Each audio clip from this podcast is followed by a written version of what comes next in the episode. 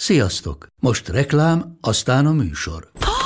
Hú, de szép szőnyeg. Új. Igen, tegnap vettem a Diegóban. Ó, és ez a függöny, de szép. Diego! És hamarosan lesz új laminált padló a hálóban. Rátszakott a bank. Csak regisztráltam Diego digitális klubkártyát vásárlás előtt. Csináljunk neked is egyet? Csak egy perc és kész. Regisztrálj te is áruházainkban, vagy a diego.hu oldalon, és azonnal megkapod digitális klubkártyádat, melyel akár 30% kedvezménnyel vásárolhatsz padlóburkolati és lakástextil termékeket. Diego.hu Már meg is kaptam e-mailben. Ez reklám volt, jó volt.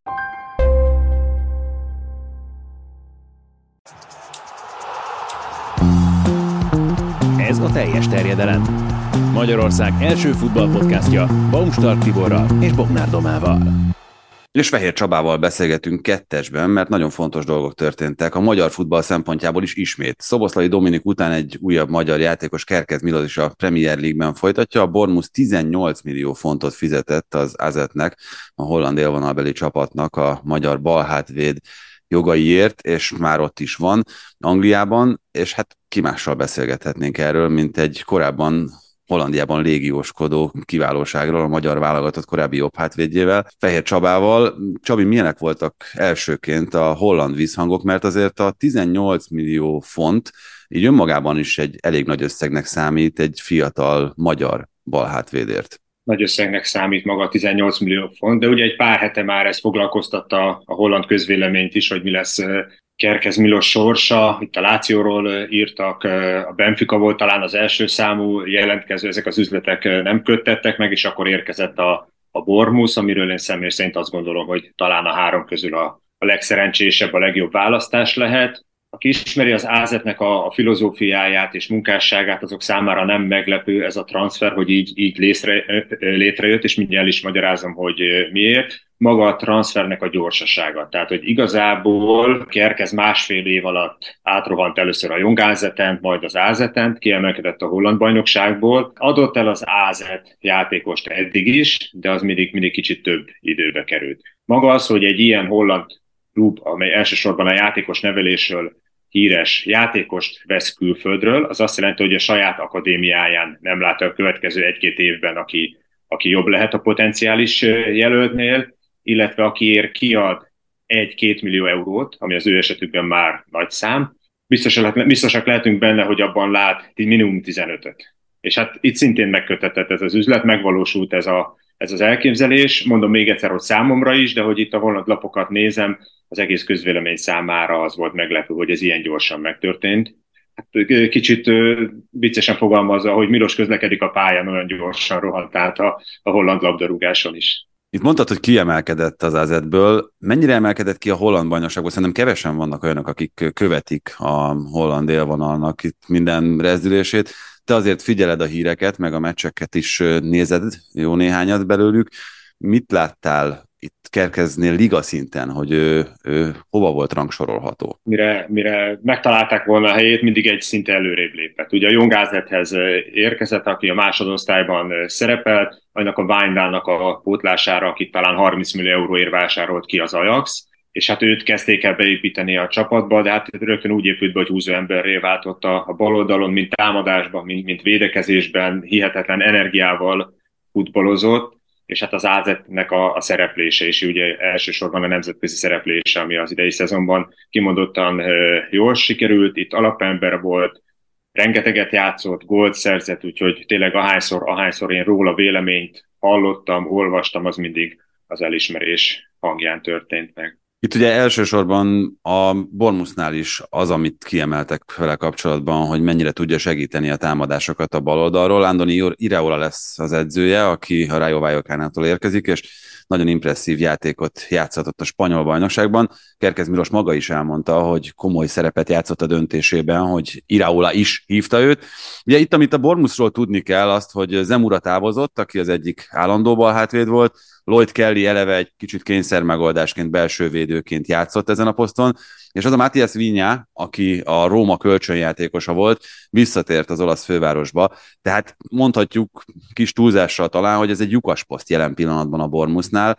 Azt gondoljuk, azt feltételezzük, hogy szinte posztrivális nélkül marad a Bormusban? Nem gondolnám, és talán egy kicsit vakmerőség lenne azért a Boris részéről, hogyha egy 19-20 éves fiatalemberrel, aki első szezonját tölti a Premier League-ben, úgy vág neki a, a, a bajnokságnak, hogy nincs posztriválisa, nincs helyettese, azért úgy gondolom, hogy Milos számára is fontos lesz, hogy az elején, az elején a megfelelő ütemben szakmai szempontok, szakmai elvek alapján történjen az ő beilleszkedése, csapatba történő beillesztése. Posztrivális az, az, az úgy gondolom, hogy érkezni fog.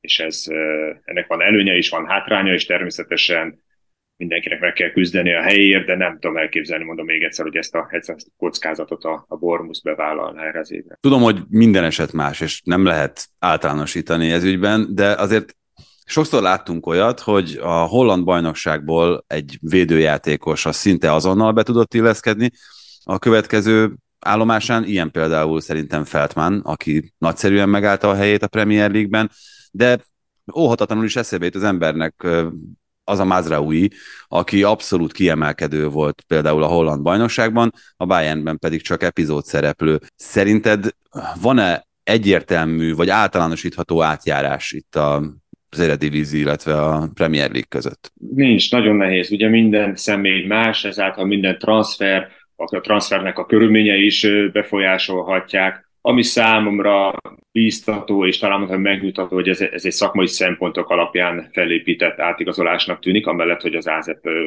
hát anyagilag is nagyszerűen járt, de ez egy megfelelő lépés a megfelelő irányba, egy jobb bajnokságba, talán egy, egy, egy jobb csapathoz, de nem érzem, hogy túl nagy lenne. Azért azt ne felejtsük el, hogy, hogy Milos ugye talán idén, idén, idén tölti be a 20. életévét, egy fiatal játékosról van szó, eddig is, ahogy építette a karrierét, ahogy lépegetett előre, az a megfelelő ütemben történt. Én ebbe a sorba illőnek látom ezt, a, ezt az igazolást is. Természetesen nincsen garancia arra, hogy, hát, hogy ez, ez rögtön az első pillanat egy siker lesz, meg kell verekedni a helyér, meg kell verekedni a, a, a sikerekért, mint egyéni, mint csapatszinten. Tehát Milos bizonyította, hogy az ő karakterével abszolút alkalmas erre, hogy, hogy felvegye a harcot bármilyen szempontból is. Csabit a Spillernél, mint szakértő, a Premier League-et is végigköveted, és együtt hüledeztünk azon, hogy ez a Bormus hogyan volt képes maradni az előző szezonban, mert azért kevesen adtak esélyt arra, fogalmazzunk így, hogy ez sikerülni fog. Most itt ugye Kerkez Milos mellett érkezett Justin Clivert, Iraola személye is garancia lehet arra, hogy itt lesz előrelépés, bár mondjuk Gary o'Neill nem teljesített rosszul a csapat, miután Scott Parker távozott. Mm, hol látod ennek a Bournemouthnak a helyét most, úgy, hogy még azért sok van hátra az átigazolási időszakból is? Meg lesz simán, vagy meg lehet simán a bennmaradás, vagy itt ez egy nagyon komoly kötéltánc lesz a következő szezonban is?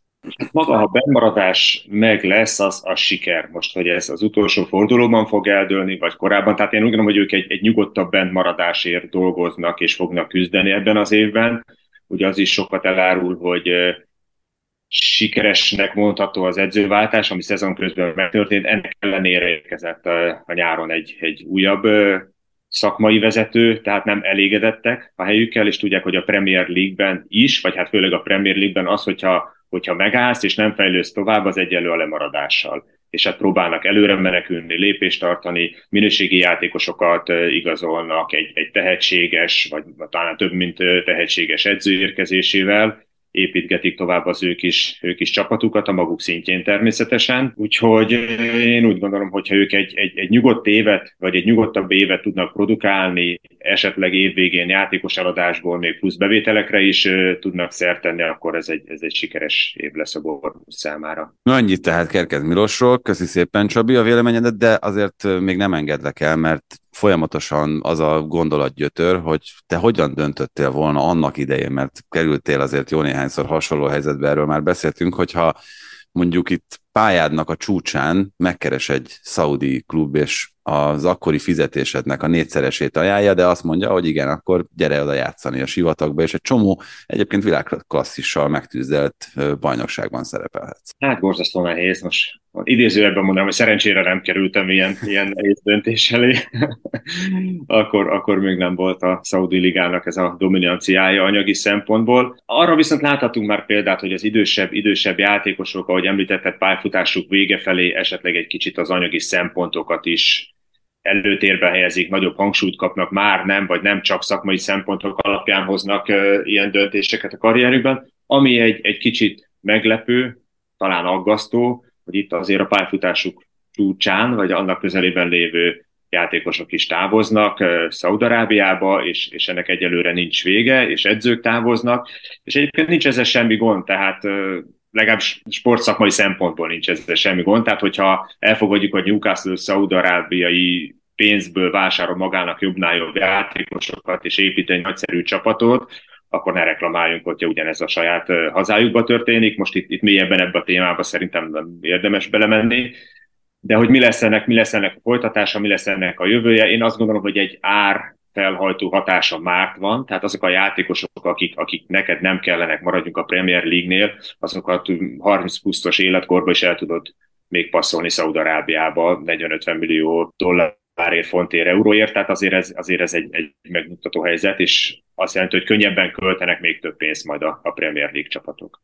Igen, pont ezt akartam kérdezni, hogy sportvezetői szemmel, ami szintén az egyik hivatásod, mondhatjuk így, azért ez egy viszonylag megnyugtató, hát vagy furcsán hangzik, de megnyugtató helyzet, hogy amit te is mondtál, hogy ebből azért nagyon-nagyon sokat profitáltak eddig, és fognak még profitálni az európai klubok, hogy korábban hát eladhatatlannak vélt játékosok, vagy olyanok, akikért már messze nem számíthattak ekkora átigazolási összegre, bizony szóba kerülhetnek ilyen kluboknál, és ez egy olyan nem várt bevételi forrás, amivel azért az elmúlt években egyáltalán nem kalkulálhattak. Hogyha egy konkrét példát veszünk mondjuk a Chelsea esetét, ahol azért bőven volt játékos, és közülük bőven akadt, akire már nincs szükség ebben az új szezonban. Hogyha, hogyha ezt az új tulajdonos tudta, hogy ez fog történni Szaudarábiában, és ő már így kalkulált, hogy ennyi pénzért meg tud szabál, szabadulni a, az idézőjelben feleslegessé vált sztároktól, BL győztesektől, akkor ő egy zseni. Ha nem ez történt, akkor óriási szerencséje van, hogy, hogy, hogy ez a ez a kialakult piaci helyzet, ez megmentette az ő csapatát. Most írtelen nem is tudom összeszámolni, hogy hány játékos, mennyi pénzért, de hát nagyon nagy tételekről van szó, igazolt el a Chelsea-től Szaudarábiába egyrészt, egyrészt egy kicsit kompenzálta a, a csapatnak a, az anyagi helyzetét, másrészt pedig azért, azért a, a, az öltözőben kialakult hangulatnak is úgy gondolom, hogy jót tesz, hogy azok a csalódott, megkeseredett BL győztesek, akik ott ücsörögtek a cserepadon, lelátón, azok, azok most vidáman és dalolva érkeznek Szaudarábiába. Tartunk már ott? Sportszakmai szempontokat is figyelembe véve, hogy a szaudi átigazolások azok meghatározóak lesznek szerinted? Itt nem csak az angol bajnokság végkimenetelét illetően, hanem akár Olaszországban, ahol például Milinkovic Szávics a második helyzet Láció egyik kulcsembere távozott. Szóval a Saudi Liga az közvetett módon befolyásolhatja az európai top bajnokságoknak a végkimenetelét? könnyen eljuthatunk oda, akár a közeljövőben is. Megint, ha csak egy angol példát kiragadhatok, akkor a Liverpool esete. Ugye Klopp építget egy csapatot, új igazolásokkal, a régieket, esetleg új felállási formát kitalálva, és akkor érkezik két nagyszerű ajánlat Fabinhoért és Hendersonért, és, és azt látja, hogy, hogy hát nem tudom, hogy hogy áll most pontosan az ő ügyük, de valószínű, hogy távoznak a, a, a, a csapattól, és, és kezdheti előre az a két ilyen kaliberű játékost pótolni rövid idő alatt, azért azt, azt mondhatom, hogy befolyásolhatja egy, egy csapatnak a, hát minimum a szezon kezdetét, vagy hát az biztos, hogy a szezon kezdetét, de akár a teljes évre is kihatással lehet hogyha ezt végig gondolom, és hogy hova fejlődhet még ez a, ez a folyamat, akkor azt gondolom, hogy egyértelmű igen kell, hogy legyen a, a válaszunk. Ebben nem akarok hosszabban belemenni, de azért egy gyors kérdés mindenképpen megér. Tudom, hogy még szintén, ahogy itt már korábban fogalmaztunk, messze van az átigazolási szezon vége, messze van még egy kicsit a bajnoki rajt is,